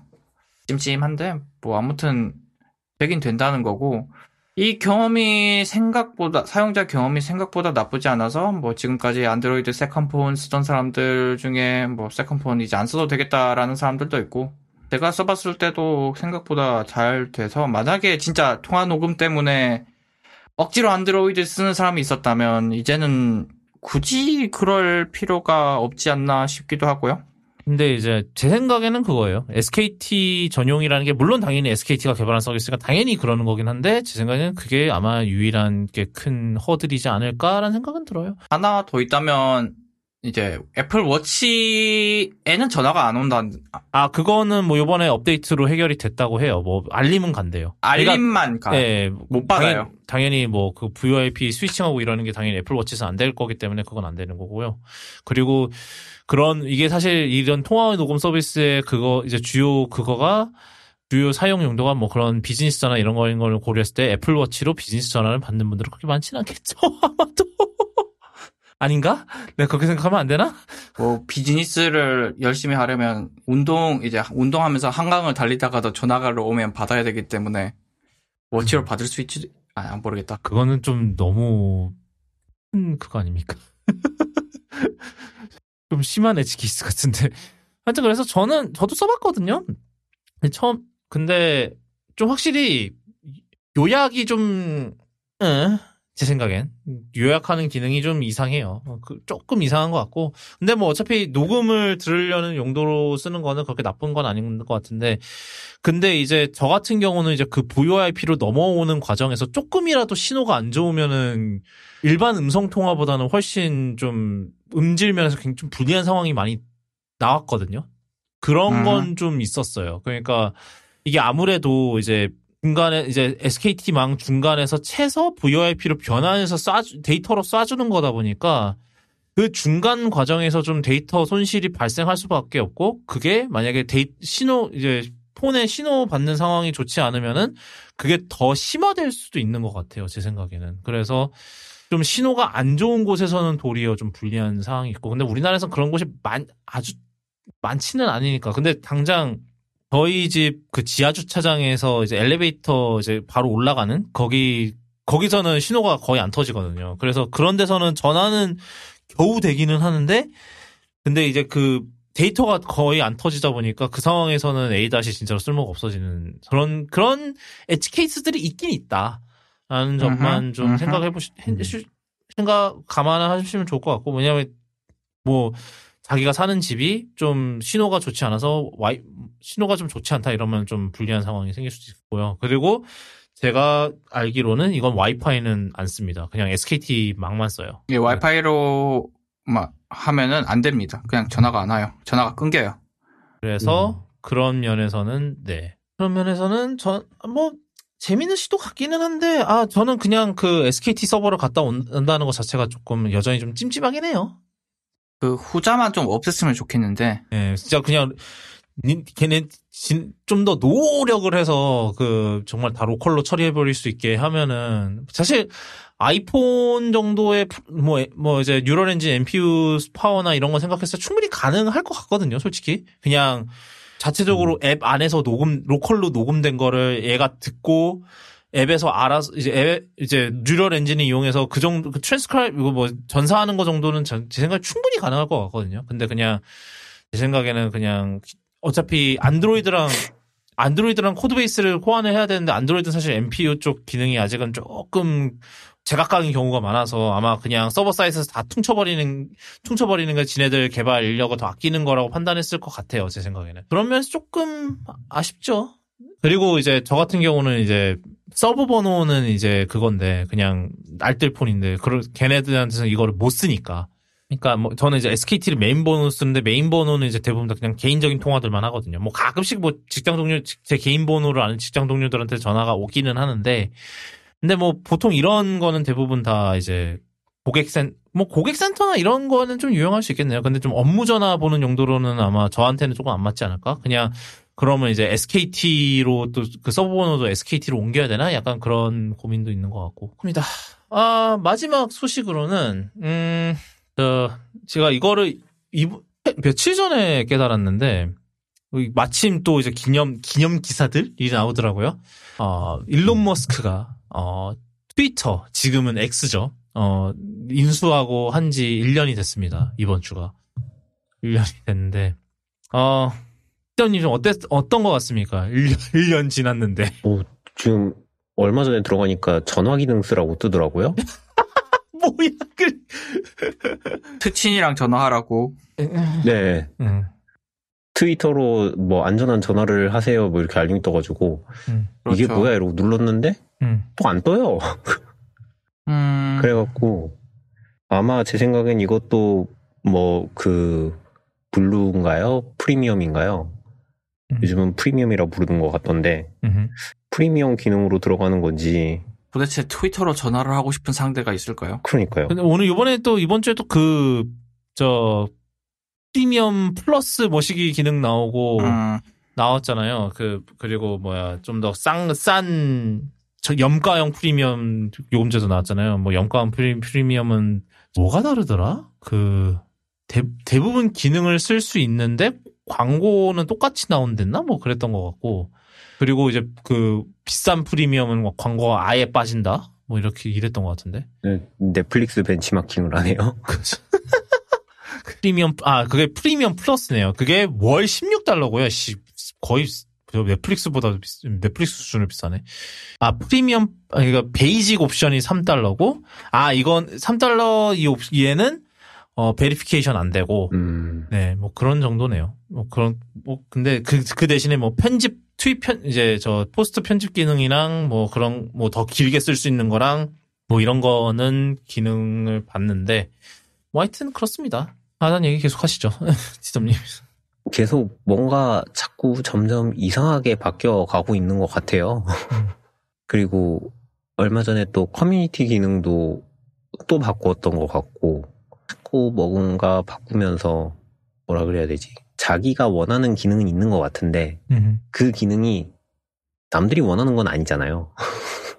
그게 제일 불편한 것 같고 그리고 뻗는 경우도 많고 계속 뭐 이상한 거 건드리느라 뭐 그런 것 같긴 한데 보면 볼수록 이게 어디까지 이상해질까 그리고 사람들은 얼마나 남아 있을까가 제일 궁금은 해요. 근데 사실 뭐 대체라고 떴던 뭐 블루스카이나 마스토돈으로 넘어간 사람들 스레드도 사실 넘어간 사람은 잘 안 보이고 계속 트위터에 남아 있는 사람들은 남아 있는 것 같은데 이제 슬슬 그 SNS 소셜 미디어라고 이제 처음에 한참 뜨기 시작했던 트위터와 페이스북 얘네는 이제 다 한물이 간 것 같, 이제 끝나가는 것 같아요. 뭐 이미 한참 전에 지나가긴 했는데 뭐 인스타그램으로 넘어가고 유튜브로 넘어가고 하는 거는 다 했는데 이제 진짜 그냥 끝나는 때가 오지 않았나 지켜보고 있습니다. 언제쯤 얘가 시점이. 장기 점 장기 점검을 하면- 하면서 그 점검이 끝나지 않아서 돌아오지 못하는 때가 올 것 같아서. 그 있잖아요. 왜 게임 중에 점검 점검 들어가가지고 몇십 년 동안 점검 몇- 몇십 년째 점검 중. 예 아 퇴사했겠네. 왠지 그런 3대 면검을 계속 깎았나 본데? 어. 정기 점검, 영장 점검, 비상 점검인가? 아. 어저 땅콩고객님은 좀 어떤 생각이세요? 아, 트위터 1주년이요? 일론 머스크 1주년이요. 예. 아, 일론 머스크 1주년이구나. 아, 생각보다는 덜 망쳤는데, 망친 건 맞다. 일단 이름이 X로 바뀐 게 그것부터 그거는 진짜 너무 용서가 안 되고 그래서 사람들이 이제 이 반발심인지 아니면 타성 때문인지 여전히 X에서 post repost X니 뭐 repost니 이런 얘기 안 하죠. 다들 트위터에서 트위터 한다 리- 아직도 리트윗 한다고 하- 얘기하지. 아 그리고 뭐 저 아직도 그런 extension들 있어요. 그 뭐냐 다 트위터 로고 복원하고 막 이런 이런 것도 있어 아직. 음, 음. 그러니까 또 그러잖아요. 이건 실패한 리브 rebranding으로 뭐 역사에 길이 길이 남을 것이다. 음. 그건 이제 X가 살아남는다는 가정하에 하는 거고. 아 뭐 안 살아남는 rebranding을 한건한 거죠. 그 리, 안 살아남으면 기억에서 잊혀지지. 아, 그러, 아 그러면 더 기억에 각인되나? 멀쩡한 회사를 죽인 브랜딩. 어 그렇지 하면서. 그렇지 뭐, 아, 뭐 이미 죽어 아. 있긴 했는데 그냥 완전히 그, 그 그걸 박아버린 거지. 실제로 관짝을 관짝을 관짝에다가 그걸 박아버린 거지. 어떤 기사였는데 정확한 기억이 안 나는데 음. 액, 일론 머스크 1년 동안 그 트위, 트위터에 아마 engagement였나 무슨 트래픽이 3분의 1이 날아갔다던가 그랬던 것 같아요. 음. 그것만 봐도 그 제가 느끼는 감정을 대부분의 트위터 잉여들이 느끼고 있다. 그리고 그 누구도 어, 그건 트윗 일론이 지금 트윗 방향 방- 아, 추구하는 방향이 트위터 유저들과 별로 일치하지 않는다는 걸 느낄 수 있는 것이 대목이 바로 그 통화죠. 트위터에서 누가 통화를 하고 싶냐라고 진짜 대묻고 싶은데 모르겠어요. 아, 친하고 대면 미팅을 하고 싶은데 아, 대면으로 만나고 싶은데 전화번호는 주기 싫으면 이걸로 통화를 하는 건가? 뭐 그럴 수 있잖아. 도대체 트위터로 전화한 도대체 왜 만들었는지 모르겠어요. 저는 아까 그 뭐지 저 티더니 얘기하신 부분 그 이제 이주하는 부분 근데 대부분은 우린 그러니까 해외 거는 제가 보면은 대부분 다 진짜로 탈주하고 있거든요 실제로 제가 네. 이제 막 기술적으로 이제 좀이 인플루언서들 예, 보면은 유튜버들은 대부분 다 잔류했어요 아무래도 이쪽에도 좀 그게 많다 보니까 오디언스가 많다 보니까 잔류를 하는 것 같은데 뭐 MKBHD나 아니면 오스틴 에반스나 이런 사람들은 다 아직 있는 것 같긴 한데 뭐 예를 들면 저 Verge의 저 편집장은 이제 일론 머스크가 인수한 지 얼마 안 돼서 안 쓰기 시작하더니 지금은 스레드에 정착, 정착 을 했더라고요 그 아저씨는. 그리고 저 팟캐스트 듣는 제가 팟캐스트 듣는 사람들은 일단은 마스토돈 갔다가 그다음 마스토돈이랑 저 스레드를 같이 운영하고 있더라고요. 그리고 트- 그 사람들도 다 트위터는 음. 그만두고. 그런 쪽 중심으로 일단은 이미 다 해외 거는 다 지금 탈주가 진행이 되고 있는데 그거 제가 봤을 때 그 이유가 해외의 그 트위터 그런 뭐 인셀들이나 뭐 저 일론 머스크 추종자들 테슬람들이나 이런 게 우- 해외가 더 심했던 것 같아요 우리나라보다 아직 우리나라는 그 정도는 아니었기 때문에 이제 우리나라 사용권 이제 사용자들 층 중에서는 아직 그 정도는 아니었기 때문에 대부분들 대부분 아직 남아 있는 것 같거든요. 근데 어 해외 거는 이미 많이들 탈주를 한 것 같아요. 그게 우리나라 한국 쪽만 좀 아직 많이 남아 있는 느낌이고 아직 특히 이제 마스토돈 같은 경우는 제가 뭐 많이 팔로우를 안 해서 그런 걸 수도 있는데 그쪽으로 대부분 다 보면은 다 저는 제 팔로잉 대부분이 다 이제 저 해외권 사람들이 대부분이고요. 한국은 아직 저 스레드에도 좀 있는 것 같고 스레드는 제가 옛날에 저 스레드 맨 처음 나왔을 때 제가 기사에서 썼었듯이 그 좀 저 인싸들의 진짜로 인싸들의 소셜 네트워크가 돼가는 것 같고요. 그쪽은 진짜로 좀 확실히 vibe가 달라지고 있는 것 같아요. X랑. 근데 그리고 X는 뭐 많이들 나간 것 같기는 해요. 나간 사람들은 나갔고 그 다음에 뭐 남는 사람들은 남았고 그런 상황인 것 같은데 내년이 그거겠죠. 내년이 진짜로 이- 얘네들이 이거를 살아남을지 아니면 진짜로 다 폭파돼서 없어질지 뭐 내년 지금 요번에 그 1주년이라서 아마 또 그 그걸 했나 봐요. 그 내부적으로 이제 뭐 town hall 이런 걸 했나 봐요. 그래서 뭐 거기서 이제 뭐 야카 린다 야카리노랑 저 네, 뭐, 저, 일론 머스크가 뭐 내년에는 무슨 payment 모시기를 하겠대요. 그 옛날부터 하고 싶다고 그랬었죠. 그 무슨 저, 네. payment하고 뭐, 그래서 그놈의 그 모든, 모든, everything 앱을 만들겠다. 미국에서. 폭이나 그게 가능하겠다. town hall에서 그런 질문이 나왔는지 궁금한데 야카리노의 home screen에는 이제 X가 있는가? 음. 예. 그러게요. 있었을까? 그거 그게 아주 초의 관심사인데 예, 오랜만에 블루스카이 들어봤는데 블루스카이 좀 안정화가 된 것 같네. 이젠 예, 이제는 막 나오는 거 없습니다 이런 얘기 없나 안 하네요. 그 대부분 대부분 다 티점님입니다 참고로. 아 근데 8일 전 이후에는 안 나오네요 feed가. 제가 그만큼 follow한 사람이 없습니다 블루스카이에서. 제가 그래서 제 프로파일도 이렇게 해놨거든요. 이제 social. 네트워크 그만 시작하고 싶습니다. 음, 네. 하여튼 뭐 확실한 거는 네 일론 머스크는 올해도 저 올해 망인 후보 강력한 후보가 되지 않을까라는 생각이 드네요. 예, 어, 오늘은 여기까지 할게요. 음, 쿠도캐스트는 아시다시피 애플 팟캐스트, 어, 팟빵, 네이버 오디오 클립, 그리고 유튜브에서 들으실 수 있고요. 오늘 다뤘던 내용, 쿠도쿤.me slash cast slash 200에 들어오시면 오늘 다뤘던 내용 쭉 정리해놓으니까, 네, 오늘, 어, 뭐, 기사 궁금하신 거 있다. 그러면은, 어, 기사 들어가셔 보, 보시면 될 것 같고요. 저희가 오늘 200회였습니다. 야, 씨, 이. 네, 저희, 저희는 이런 거 축하 잘 못해서요. 사실은 저희가 그 200회 특집으로 나름 저 블루님이랑 다 해, 4명 해갖고, 저 사실 애플 이벤트 끝나고 그때 딱 하려 그랬는데, 아까도 얘기했지만, 블루님이 확- 그 일정에 대한 확답을 못 들어서.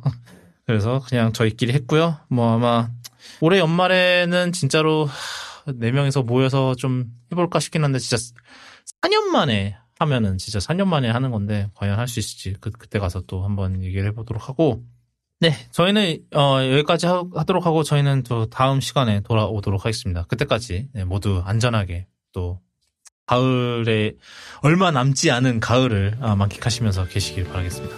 다음에 또 뵐게요.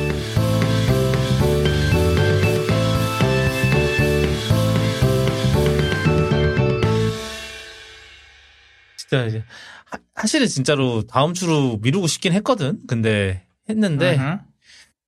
너무 오래 안 하는 것 같아서. 지금 이것도 3주 만에 한 거라. 아, 뭐, 다행히도 티점님은 그동안 회복을 하신 것 같아요. 진짜로, 근데 진짜로 끝까지 저, 키트에는 그걸로 떴습니까? 네, 계속 음성으로 나왔고, 네. 비슷하게 감, 요즘 감기 걸린 사람들이 다 코로나 증상이랑 비슷한데 음성으로 나오더라고요. 음, 좀 감기가 아닌 거 아닐까요? 변종이 아닐까. 개인적으로는 그렇게 생각을 하는데, 네. 뭐, 사실 이제는 바뀌는 게 없, 이게 야- 양성이라고 해서 뭐 달라지는 게 없어서. 그쵸. 그냥 뭐, 그것도 안 나와, 휴가도 안 나와, 뭐도 안 나와, 뭐 그냥, 네, 그러면 그런 대로 그냥, 그냥 집에서, 그냥- 음, 뭐 재택도 아니고 그냥 감기처럼 자기 휴가 써서 해야 되는 거니까, 음, 뭐 크게 상관은 없고, 아, 회사에서, 감기약만 열심히 음. 먹었더니, 네. 지금은 이제 코만 살짝 막히고, 음, 많이 나아졌더라고요. 코, 뭐, 그, 회사에서는 안 해주는 거예요? 아예? 이제는? 코로나 걸리면 네, 이제, 없어요. 코로나 걸, 네, 걸리면 뭐 이제 그냥 없어서 나와서 그냥 코로나를 예, 퍼뜨리든지. 이제 더 이상 음, 위험한 병이 아니기 때문에 음.